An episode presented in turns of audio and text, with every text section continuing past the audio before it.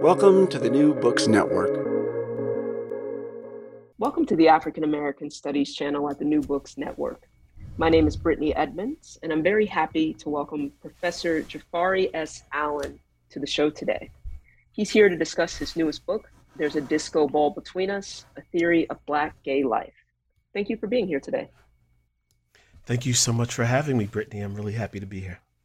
Well, I wonder if we could start by you just telling us a bit about your book. And I'm especially curious about your subtitle, A Theory of Black Gay Life.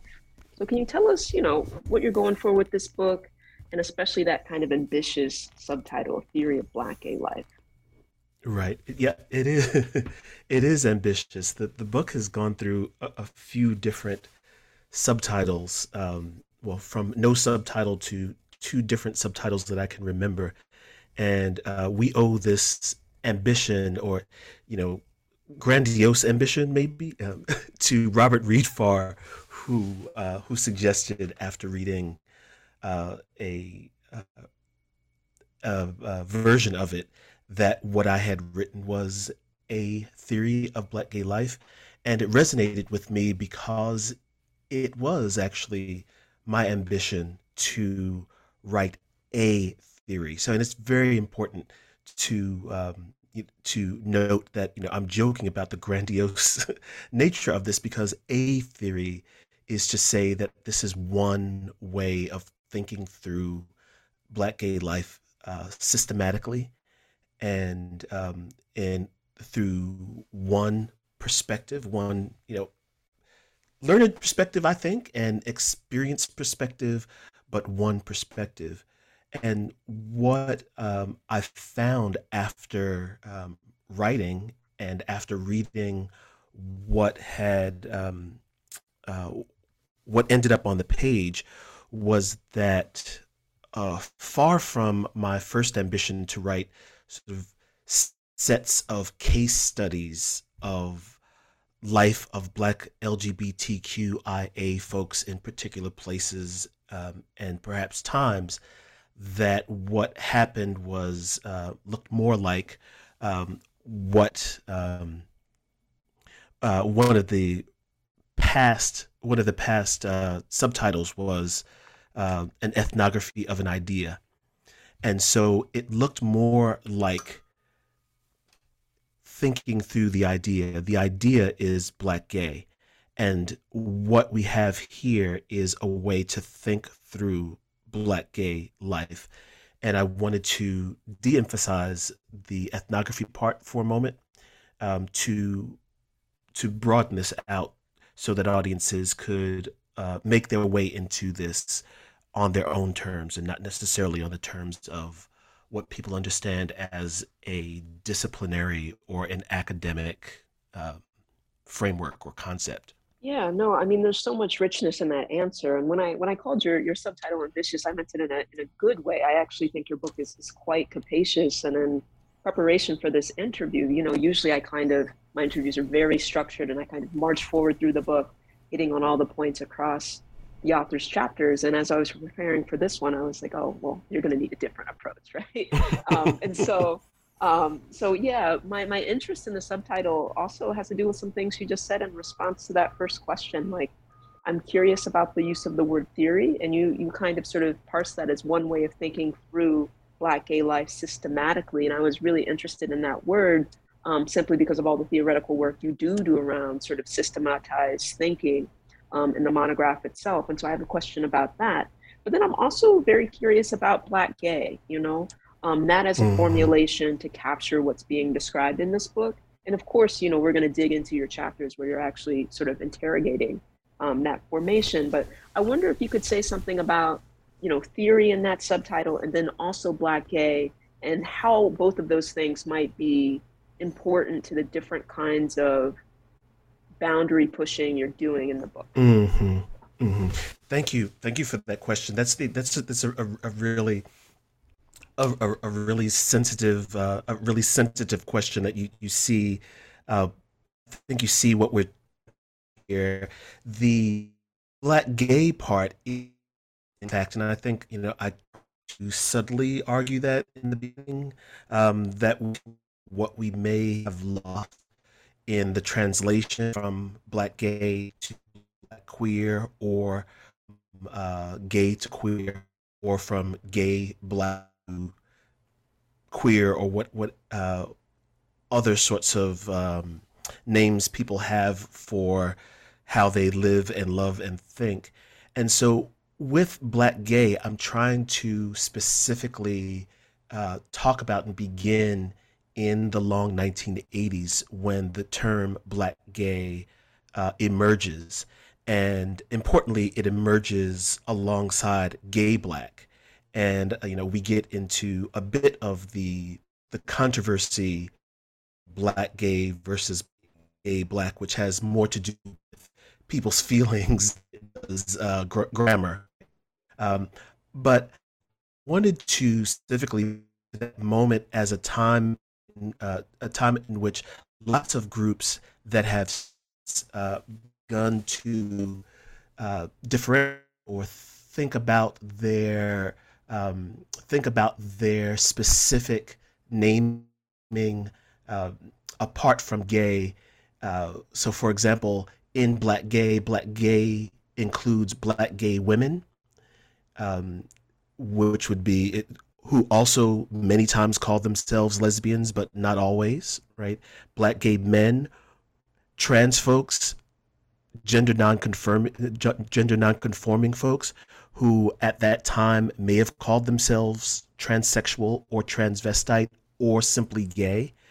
And it is important to note at least two things with this, with the slippage in the language or the movement of the language, that we can look at Black gay as an aspiration of one community in which we understand ourselves, and by ourselves I mean lesbian, gay, bisexual, trans folks, and queer now folks as one community, and that we understand that we need to be at the edge of each other's battles and that we are fluent in each other's histories, et cetera, et cetera. We know historically that was not always the case. And one of the reasons that it was important for Black women to specifically name themselves Black lesbian with a capital L is because of attempts at erasure and the same sorts of politics of asking women to put their to either put their politics on hold or not recognizing the other members of the community, Black gay men, not recognizing their leadership perhaps. And of course, the biggest example that we can see in recent years is the need for gender nonconforming transgender trans folks to specifically name in order to have the issues clearer and to have those of us who are cisgender gay folks understand that we also operate out of privileges that must be at least interrogated, if not denied and leveraged for the sake of our sisters and brothers and siblings who prefer not to be named by their gender. So the Black gay part tries to do some of that work. Life, you didn't mention life, but life is very important there, because life in there is about living, that this theory is not about, there's certainly lots of literature here and philosophy and et cetera, but what we're interested in is Black gay folks living and having full lives that have materiality, right? People have bodies, people have, I would say, souls, we can argue that, people have spirits, people have needs, and all of that is in here. It's not sort of an extracted and abstract sort of way of thinking about Black gay. And so the theory is also important here, because I want to valorize and validate forms of theory that are not translated from the French, or that do not depend upon authorized theorists with a big T, even though there are a couple of them in here, right? At least in my thinking. But the theory of Black gay life and the aspiration to offer a theory of Black gay life is also to say that by thinking through how Black gay folks lived their lives and lived their lives, we can see the patterns that will show us the theory. So it's not Jafari who is theorizing, or it's not only me theorizing, but this is a chronicle of Black gay folks theorizing.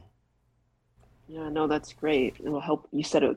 By looking at the patterns in Black gay life, you know, it will show us this sort of theory. I like that a lot. Mm-hmm. It helps us sort of transition to thinking about my next question, which is just how your book begins, right? You sort of announce that it's going to be a social affair, and one in which you are going to be engaging in a certain kind of rigorous thought alongside people you've been thinking with for decades now. And that's marked across your monograph by, you know, you using the first name of theorists, scholars, culture workers of all kinds. And so I wonder, just sort of thinking about, you know, perhaps the book is a sort of enactment of the Black gay life that's also sort of being theorized, showcased, validated, valorized. I wonder if you could say what that means in relationship to your disciplinary homes. I know you have multiple.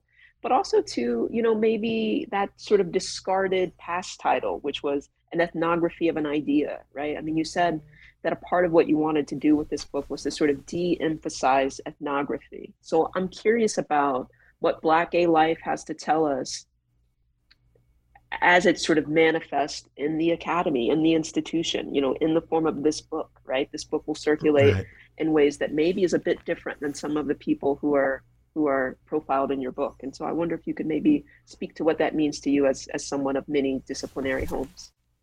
Mm-hmm. Yes. So many disciplinary homes. And one of the things that I wanted to do here was to not dishonor any one of those disciplinary homes, right? So, you know, I have, you know, a doctoral degree in anthropology, right? And did it at a time and a place where those of us who were being trained understood that we were being trained to be social theorists. And that meant at that time a certain investment in especially French social theory at that time, right?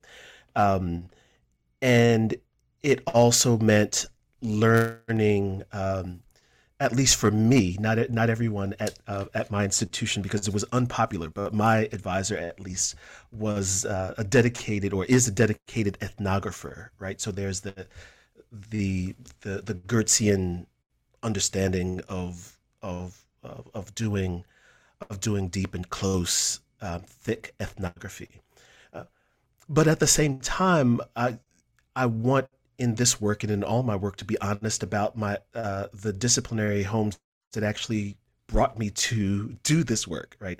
And that was being a community member and a volunteer at GMAD, Gay Men of African Descent, learning from people like Kevin McGruder and Colin Robinson, who I mentioned in the book, and working at the Audre Lorde Center, and actually being able to witness the foundation of that organization and witness how Kathy Cohen and Jackie Alexander were so key, crucial to that process.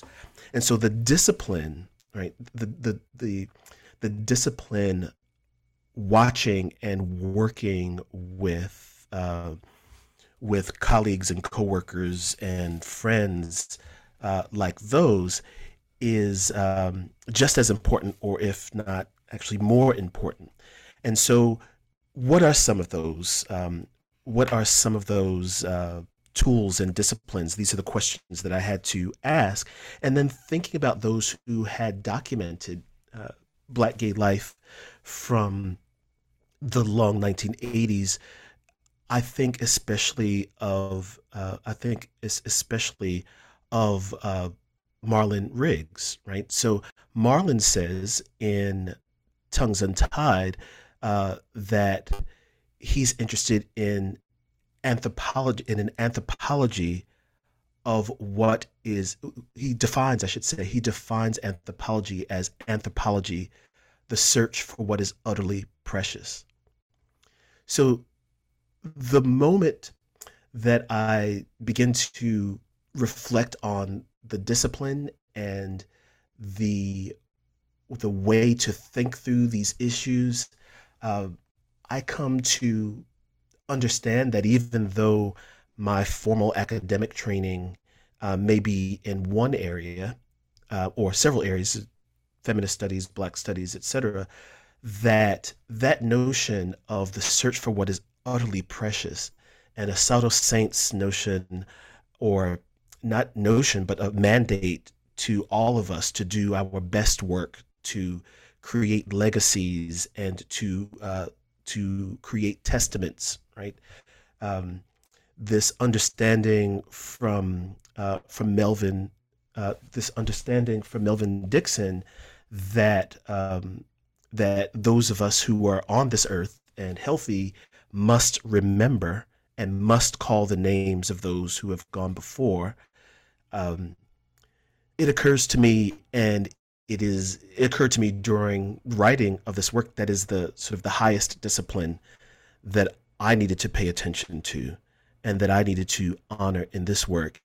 And I find that in so doing, that what I'm actually doing also is contributing to the long Black intellectual tradition, right? So Manning Marable talked about three different positions, right? That is, the work must be corrective of work that has gone before that may have been racist or heterosexist, misogynist, just wrong.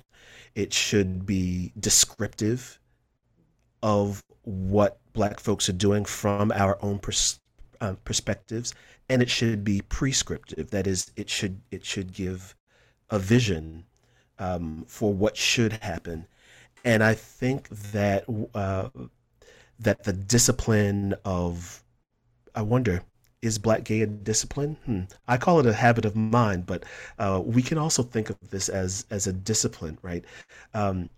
That the way that the folks that I talk about in this work, in the beginning of this work from the long 1980s, taught us to work, the ways that they taught us to work, allows us to do Black studies in a really relevant and fresh way that is also centrally located in the best of that long tradition. Yeah, no, in your answer, you touched on so many parts of the book that I'm sort of anxious to dig into. But I wonder just quickly, one, I liked your mischievous look when you said, Black gay is a habit of mind, not a discipline. So I just want to note that. But the thing I'm curious about is, like, do you want this book to land in anthropology? Do you care how it's received by other anthropologists? Do you think it does something that anthropologists need to be aware of? And I mean that both at the level of methodology, at the level of how the work is presented. That's where we're going to go next, because I'm anxious to talk about chapter 3, which you brought up by, name checking GMAD and also sort of Marlon and others. But I wonder, I'm just it's my own curiosity if you have any designs on anthropology. Because I agree with you that this book firmly fits into a Black intellectual tradition. So, I would have said, so one of the things that I'm finishing right now, and it's overdue, is a chapter in a book called Queer Anthropology that is being edited by my colleague, Margot Weiss. And it's called something like the search for what is utterly precious and the ends of anthropology.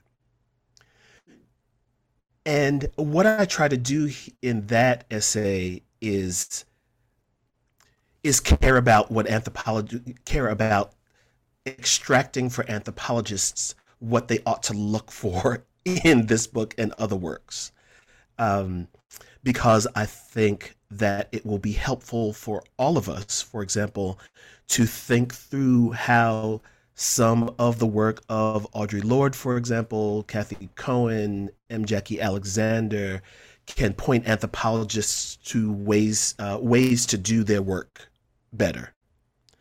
And I also want to make it clear that this work exists and has a life and circulates without anthropology. I want to say irregardless, right? Because I want to make the point by being by using that word that's not a word but is a word in African American vernacular English,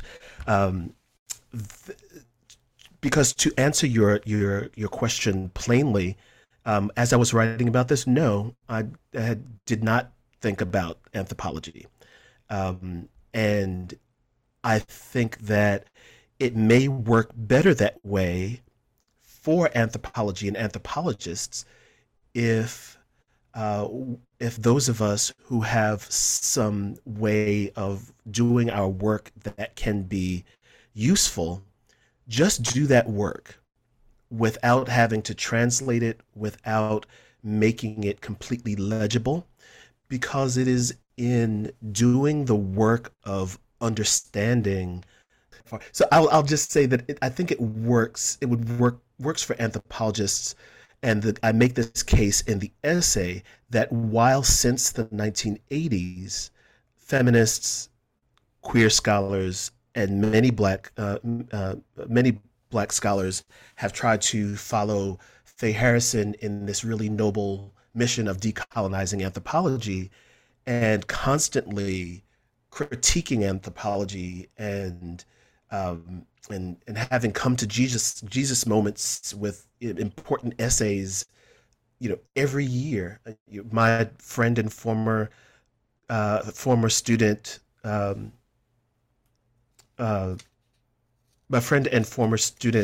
just wrote Ryan Jobson just wrote a piece last year, in which he suggests that we might just let it burn, right? That is to say that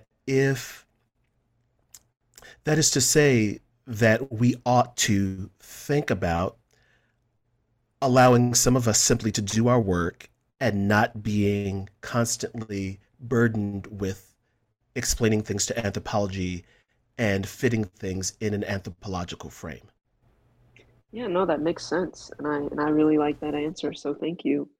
I wonder if we can think about, I want to go to chapter 3, just because you brought it up and it was one of my favorite chapters. It's called Other Countries, and in it you weave so many different aspects of the long 1980s together, but then also sort of your own experience teaching about this sort of moment, which you call the Black Gay Classical Period. So you also sort of weave in your own sort of pedagogical accounts of teaching about sort of major figures. And so my first question about this sort of chapter is if you could talk about just the fluidity across the chapter, like how it is, the movement within your chapters always struck me as just sort of fascinating and wonderfully productive, but then also the sort of complicated histories you're excavating where you're thinking about these questions of Black masculinity.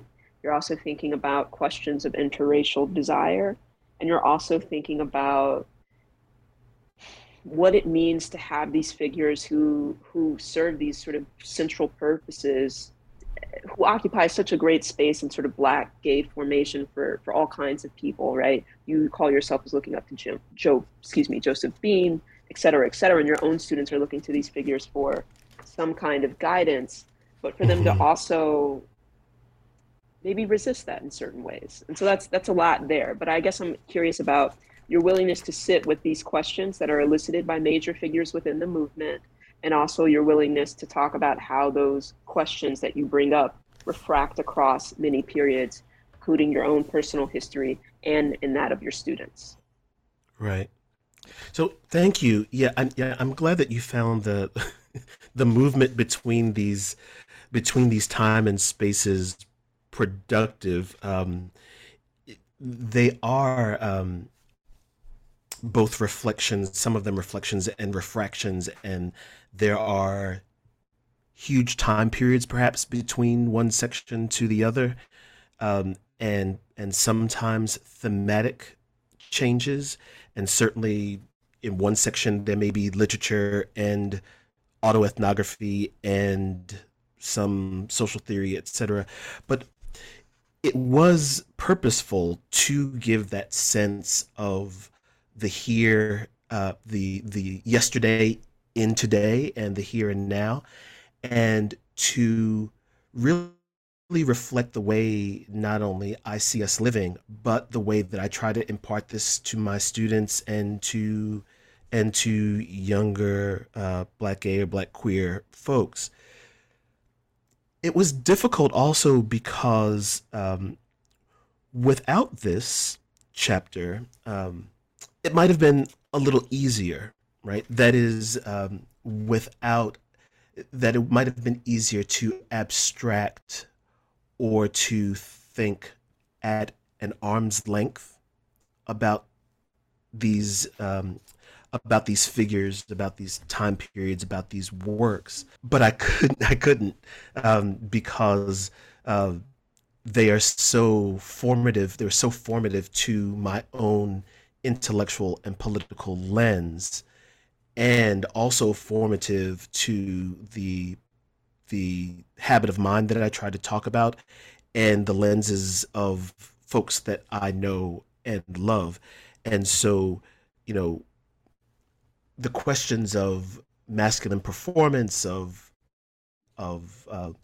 interracial and intraracial desire, and our ongoing conversations about that were sometimes difficult to write about, but I thought extremely important to lay out, and to lay out through some of the important figures.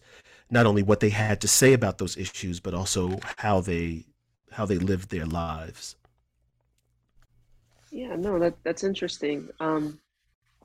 I guess, you know, as you're speaking, I'm also in that chapter. You know, I was struck by a number of things. But first, I'll say there's a great deal of, you don't quite call it recovery, and I'm not sure recovery is necessarily the right word, but there's a lot of just material, like Black, gay cultural production in your book. And a lot of it is stuff that I didn't know about, or I knew about partially. So in that chapter, you have this figure name, and I hope I'm saying this correctly, but Assotto Saint? Assotto Saint, mm-hmm. Okay.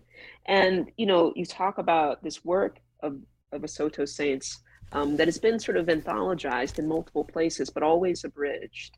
And so I wonder if we could use Assotto Saint to think about how voluminous it seems the archive is for Black gay life, right? I mean, your book is sort of teeming with all of these moments that I did not necessarily know about, but also how it seems like the same moments keep popping up. And so you consider this mm-hmm. by way of Melvin Dixon, but I wonder if you could just, I don't know, reflect on that weird part of the archive and what that means for writing a book like this, or even for that chapter and your inclusion of your own personal experiences within the book.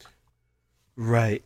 Yeah. You know, I was really struck by the fact that Assotto's really important essay that had been abridged, that had been added to or included in two very important anthologies, was abridged. I didn't know it was abridged until I read an article by a colleague, Andia Billy, and her footnote indicated where I could find the original. And I talked with her, and it was really a revelation to see that there was so much more in this essay than had been published before. And so, you know, that has a lot to say about editorial choices and about the archive. And in this book, there are moments So to add us, you know, to add Assotto is not earth shattering, right? He's clearly one of the most important figures. Yet, as I argue here, I don't know that he is always put to the best use critically, or that the archive is teased out enough. And, you know, my job in this book, I didn't set out to, you know, to give a comprehensive view of any one of the figures, but it's gratifying for me to hear that you found things that you hadn't seen before and other things that you had seen before you see repeated, because like any habit of mind, like any discipline, like any tradition or canon, if you will, there are individuals and works that we return to over and over again. And at the same time, with our archives, there are still works and individuals yet to be discovered. There are works by important individuals that have not been fully researched. There are figures who were at the perhaps at the periphery of the places we know well, like Philadelphia, New York, Los Angeles.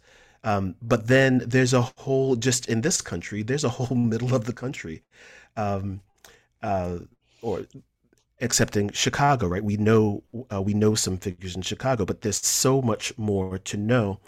And this notion of Assotto and being more than the Assotto we know, but also Yves Francois Lubin, like his actual government name, right?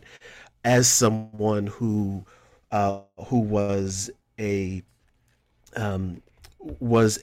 migrant from, who migrated here from Haiti, is important in the 1970s, is important to sit with. And then when we get to another piece, for example, I'm looking now for the poem that I reprinted here, because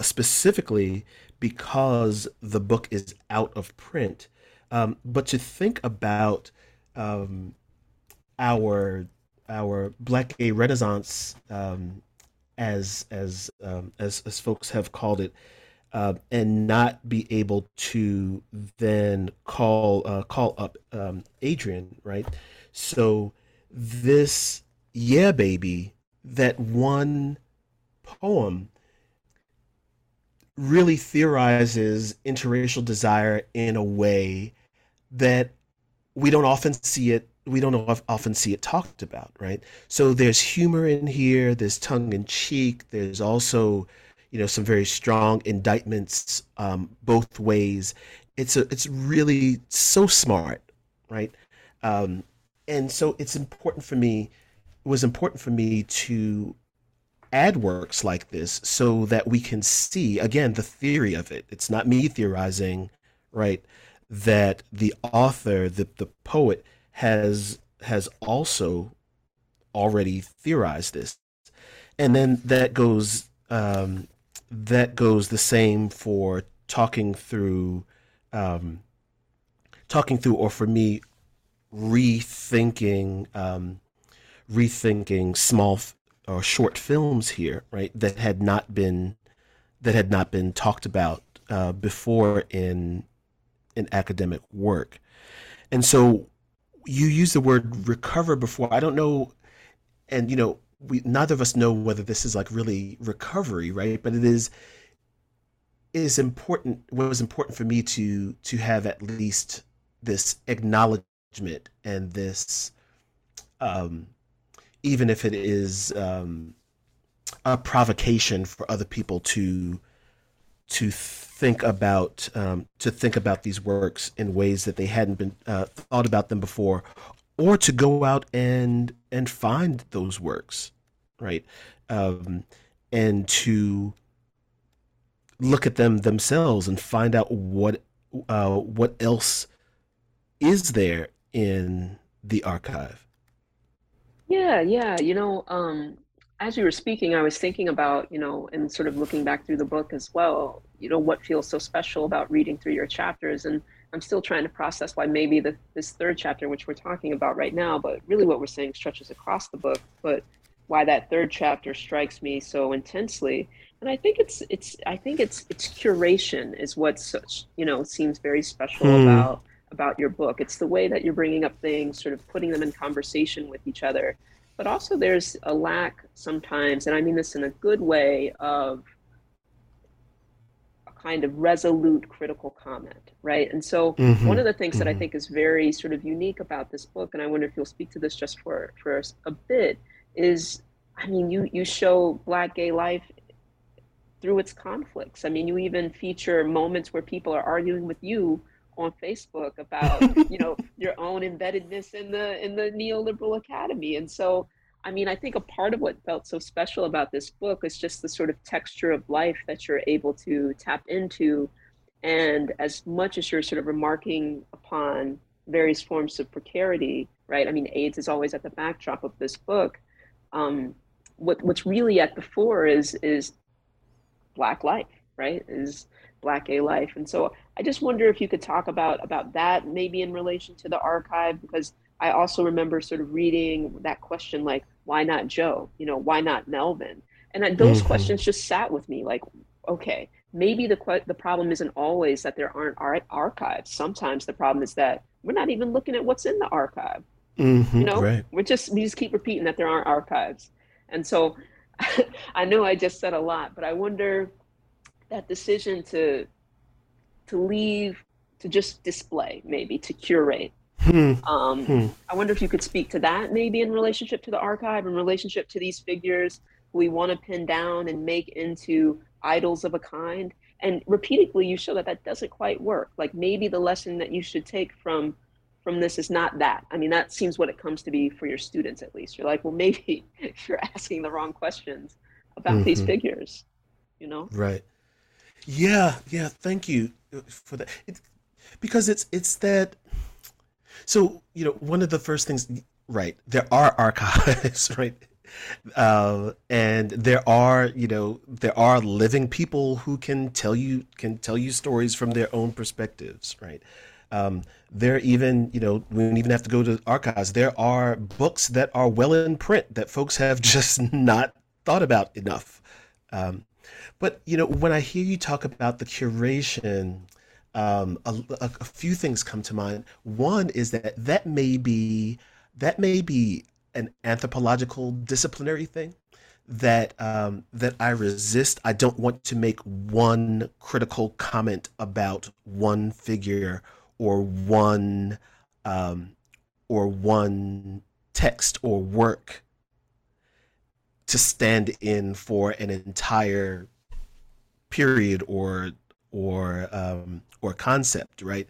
I want the texture of the social action, right?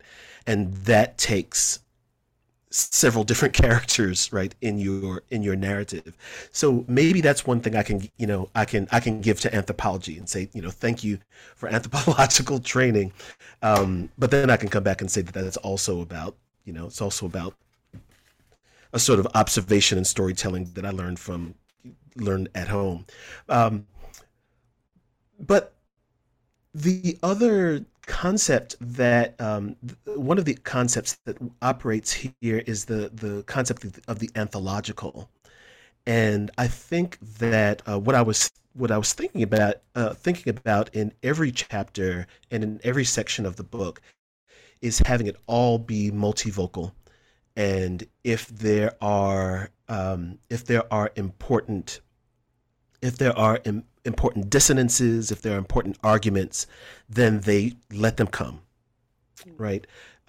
Because we learn through those, and we also learn that dissonance or disconnect or difference of opinion does not mean that we abandon one another. It does not mean that we don't continue conversation.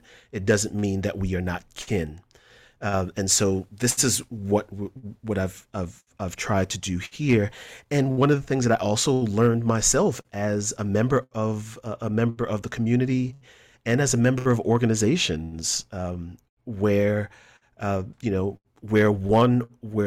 or more Black gay folks are gathered, there will be conflama also, right? There will be stuff that's going to be fabulous and lovely and sparkles and unicorns, but there's also going to be some shades, going to be some differences of opinion, and we ought to learn better ways to work through that. So I think that I tried to give that sense of the anthological, that various people have various ways of seeing things, and to be upfront with my dear reader about where I stand, so that I'm not trying to be slick and run anything by people. My feelings and my position is going to be clear, but it's also going to be clear that this is not everybody's position, and that my position doesn't always work really very well for me, right? And so learn. The dedication of the book, to the children, right, is honest. That I want my students, and I want younger queer folks or Black gay folks to sit with this and to learn about being in community. Yeah, and I'm so happy you brought up the anthological element of your book, because I wanted to ask about it, right? I mean, because anthological shows up both, you're sort of describing a tradition, a generation of folks, but you're also using it yourself as a kind of, maybe conceptual heuristic, a way of organizing your ideas. And so I wonder if you could speak to just, for folks who haven't read the book, if you could just sort of say more about the anthological. Right. Because I will say one more thing that, when I first read that, I realized, like, yes, the main ways that I've come to know Black gay life have been through anthologies. Like, that's just true. That's in the academy, that's sort of outside of the academy. If I'm reading, even if I'm watching something, I mean, many of the filmmakers have a very like collagist sort of approach to their work. And so, it was really, to me, that was sort of, it opened up a lot. Yes, I think that's really key. So the anthological is one way, as you say, is the way that I've chosen to think through having multiple voices and organizing those voices and presenting those voices in this work, knowing and admitting that I am the one choosing and curating, like an editor does. So this is not completely democratic. It's not a free for all. It's selected for a specific reason, just like anthologies are. But as a historic marker and a marker of intellectual history, I thought it really important also to note what you just said, that this is, when we think of the major works, the beginning of Black gay studies, they come out of anthologies and journals, and this is the way that much of this work was done. And that's important for a number of reasons. One is to go back to your question about academic disciplines and the constraints of those disciplines, what we are asked to produce in those disciplines, right? So, for example, as a social cultural anthropologist, I'm asked to produce a monograph, right? Mono meaning just me, right? And that is the coin of the realm. What would it be if I was asked to, and if the Academy really valued collaborative work? How much better would this work be if I did this work with Kevin Quashie and Omise'eke Tinsley and Kathy Cohen. Could you imagine? Right. But that's not what we're asked to do as professional academics. But this is what this is one of the things that Barbara Smith and Beverly Smith and the other women of color in Kitchen Table Press were doing. This is some of the work that that both Essex and Joe were doing in The Life and in Brother to Brother. It's some of the work that Joe did in editing Outlook, and it's difficult. It's difficult work, and it is work that in which we have to be really sensitive to other people's voices. We also agree upon what the point of the anthology is, what statement we are trying to make, but understanding that people are making those statements in various ways, right? And that we are richer for that. We are richer for that array of voices, and so I wanted to point that out and to honor that, to get us to think about what it is we get when we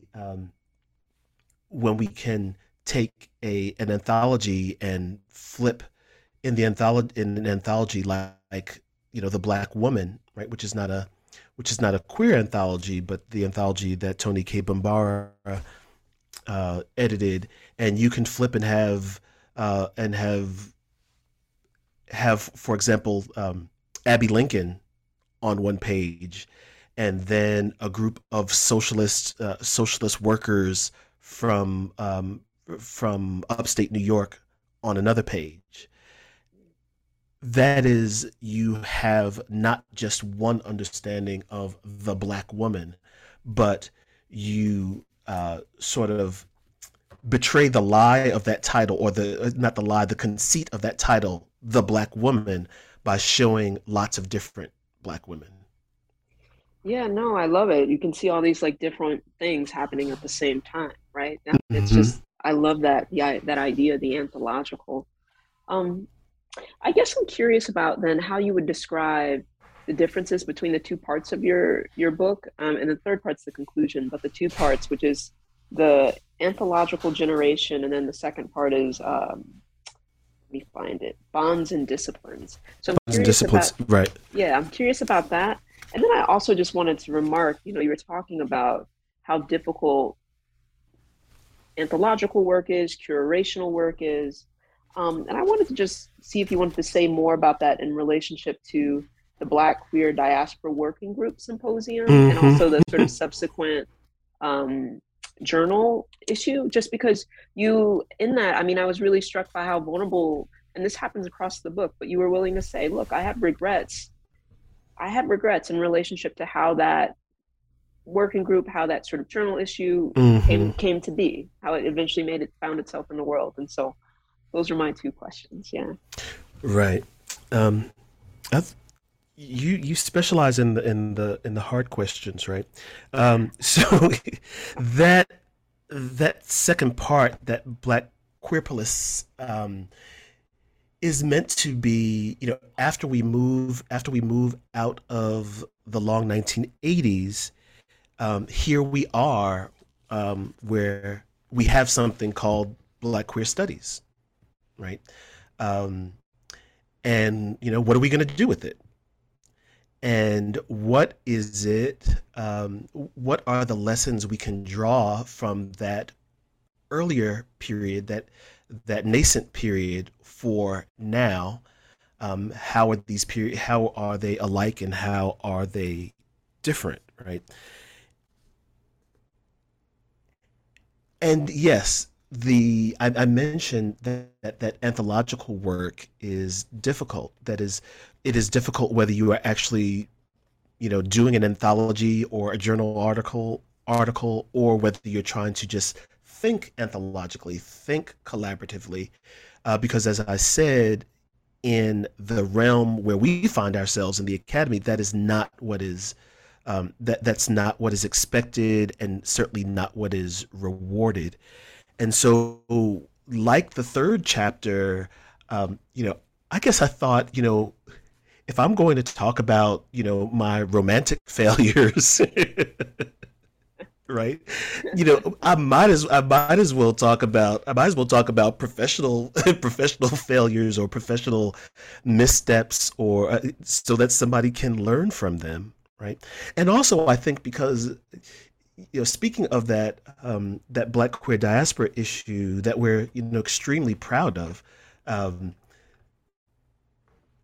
I think that it's that some of it, especially my introduction, may get misread when I talk about the social erotics of love, may get misread as if, all of us, are girls together all the time, and we're just holding hands and, skipping through fields, and that it's all easy. And I wanted to, and felt that it was necessary for me to tell more of the truth so that people can see that that's not, I didn't say that it was easy. And I didn't say that, that there weren't barriers. And so this is why we call it bonds, because, your bonds and disciplines, because there are personal, intimate bonds between many of us as colleagues and as friends. Yet we come from various different disciplines, and with different ideas about whether we're making a discipline together, right? And so I wanted to do what Barbara Christian asked us to do, so that chapter begins with an epigram where she says, what do we think we are doing anyway? And Dr. Christian is always, her titles are always fixing, right? And she says, I begin my reflection on the state of Black feminist criticism with this memory, because it seems to me we so quickly forget the recent past, right? And so I didn't want us to forget the recent past, because that moment of nascence has so quickly turned into something else, and just very quickly, right? And so I thought it was important to chronicle that, and to narrate it in a way, certainly where I'm not the only voice. So that piece that comes directly out of our time together, it's extremely important that it be the voices of those individuals, so that people can see and hear the fact that we don't use the same vocabulary, that we don't address each other in the same way, that we have some important agreements and some important disagreements, and for me to be honest and not try to discipline, my friends and colleagues here into, everyone into one paragraph, right, of summary, but to have the richness of our conversation rendered fully, right, and in real time of the occurrence.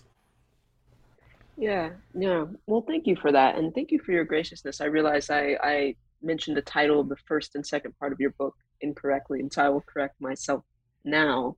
Part one is A Stitch in Space-Time, the Long 1980s, and part two is Black Queer Polis.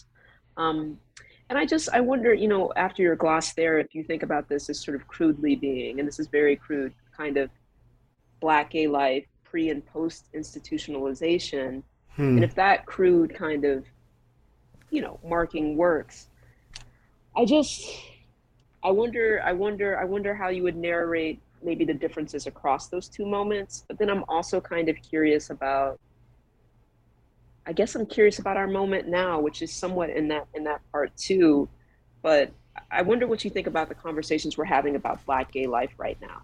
You know what I mean? In relationship maybe to how they're sketched in these two parts. Because for me, I find that I don't know, very sort of immediate questions about precarity have become incredibly vague. You know, I was struck in your book, while you give us the numbers, you're like, no, like, you know, 1 in 2 Black men, you know, you give us the actual percentage of how many men have AIDS, for example, right? In a given moment in time, how many folks are living in various kinds of conditions. And I just wonder what you think about that in relationship to our current moment, our current discourse.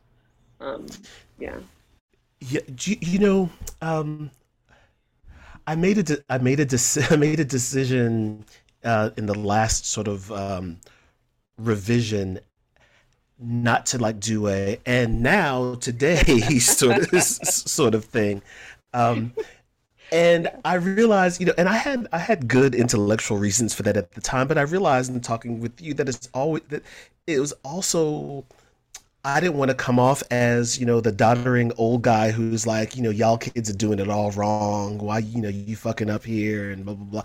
And so, but as I read the last iteration, I realized that it's here without my having, like a lot of things in this book, like without my having to say explicitly, it's here. And some of it is in the letter, like in this chapter in Bonds and Discipline, the letters that Omise'eke Tinsley and I write together. Yes.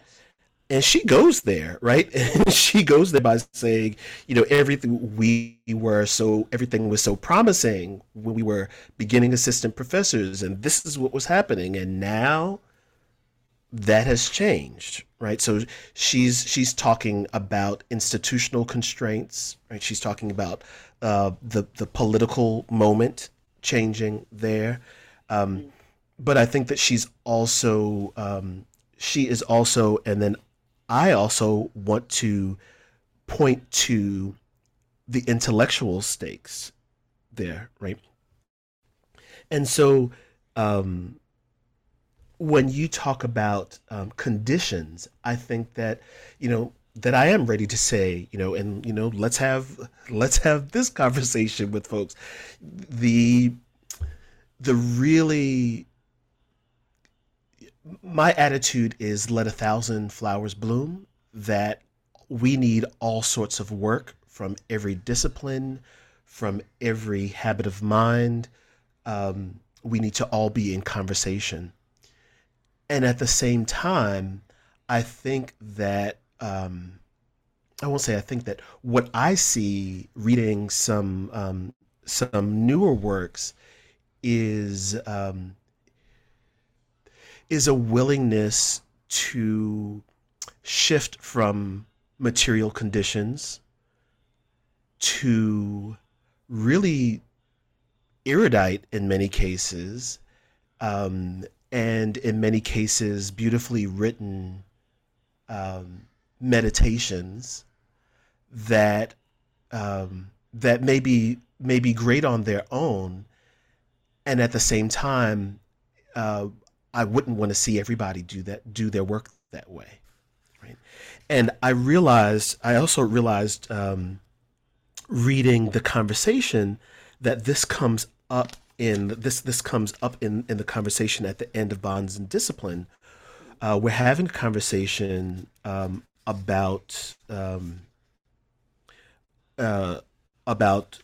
interacting notions and analogs between Black and Black lowercase and black with a big B and people of color, et cetera, reconciling contradictions, et cetera, and in the Q&A. Calvin Warren, who was a graduate student at Yale at that time, asks a question about subtle distinctions between materiality and the literary or the metaphorical. And Michelle responds in a really, and I was struck by how beautifully and how succinctly she was able to respond. Not surprised because she is not always brilliant, but surprised that in that moment it came so quickly, right? And so she says the object that stands outside Black queer discourse is the same one that stands outside of almost all discourses, and that is the body, right? So here she is pointing us to the materiality of the body and the need to think through discourses and archival materials relevant or relevant to and in reference to our corporeal selves, right? And then Lyndon says, so precisely the place where the physical fails, where language fails, where there's an inability to talk about something that is not material, the metalinguistic perhaps, he talks about the metaphysical and then brings Audre Lorde and Jackie Alexander into the frame, right? So here, what happens without my, so this is not my writing this. This happened just the way that, just the way that it is written here. I didn't move anything around, but the conversation is one, at the end of this conversation is where I would pick up what you're asking now, right? To say that, the importance of our material selves, our material needs, and the importance of the metaphysical needs, the connections to each other, the connections to spirit, the connections that we can't see, are things that I'd like us to think about more and do more work on, right? And that both of these require deeper engagement with the archives that we know and pushing those boundaries, and also collecting new archives, new data, so that we're learning new things, rather than constantly celebrating a...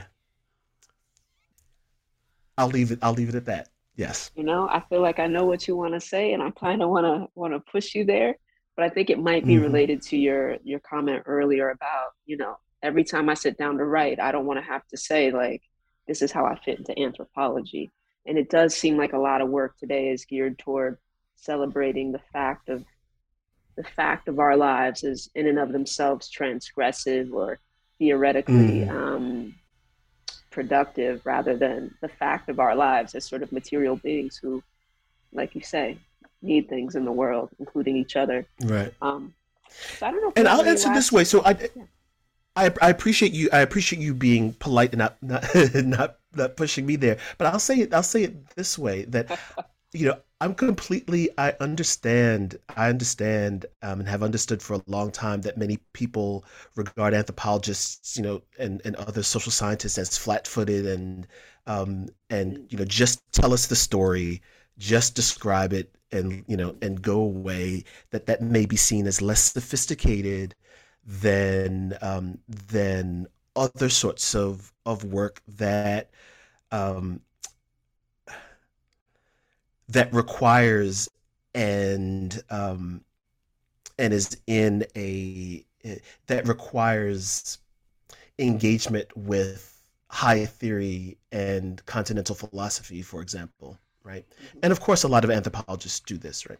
But I'm saying this just to say that work is still important, right? That a description of our lives is still important, that a close reading of our works is still important, and that if done right, the sophistication of the theorization is going to be right there because, and again, Professor Christian told us, you know, my people are a race for theory, that you're going to, the moment that you sit down in a room of Black people and begin listening and recording, you are going to find really dense theorization, right?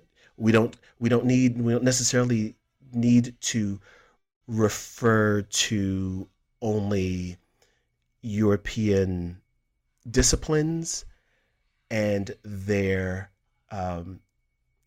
greatest hits in order to justify our work.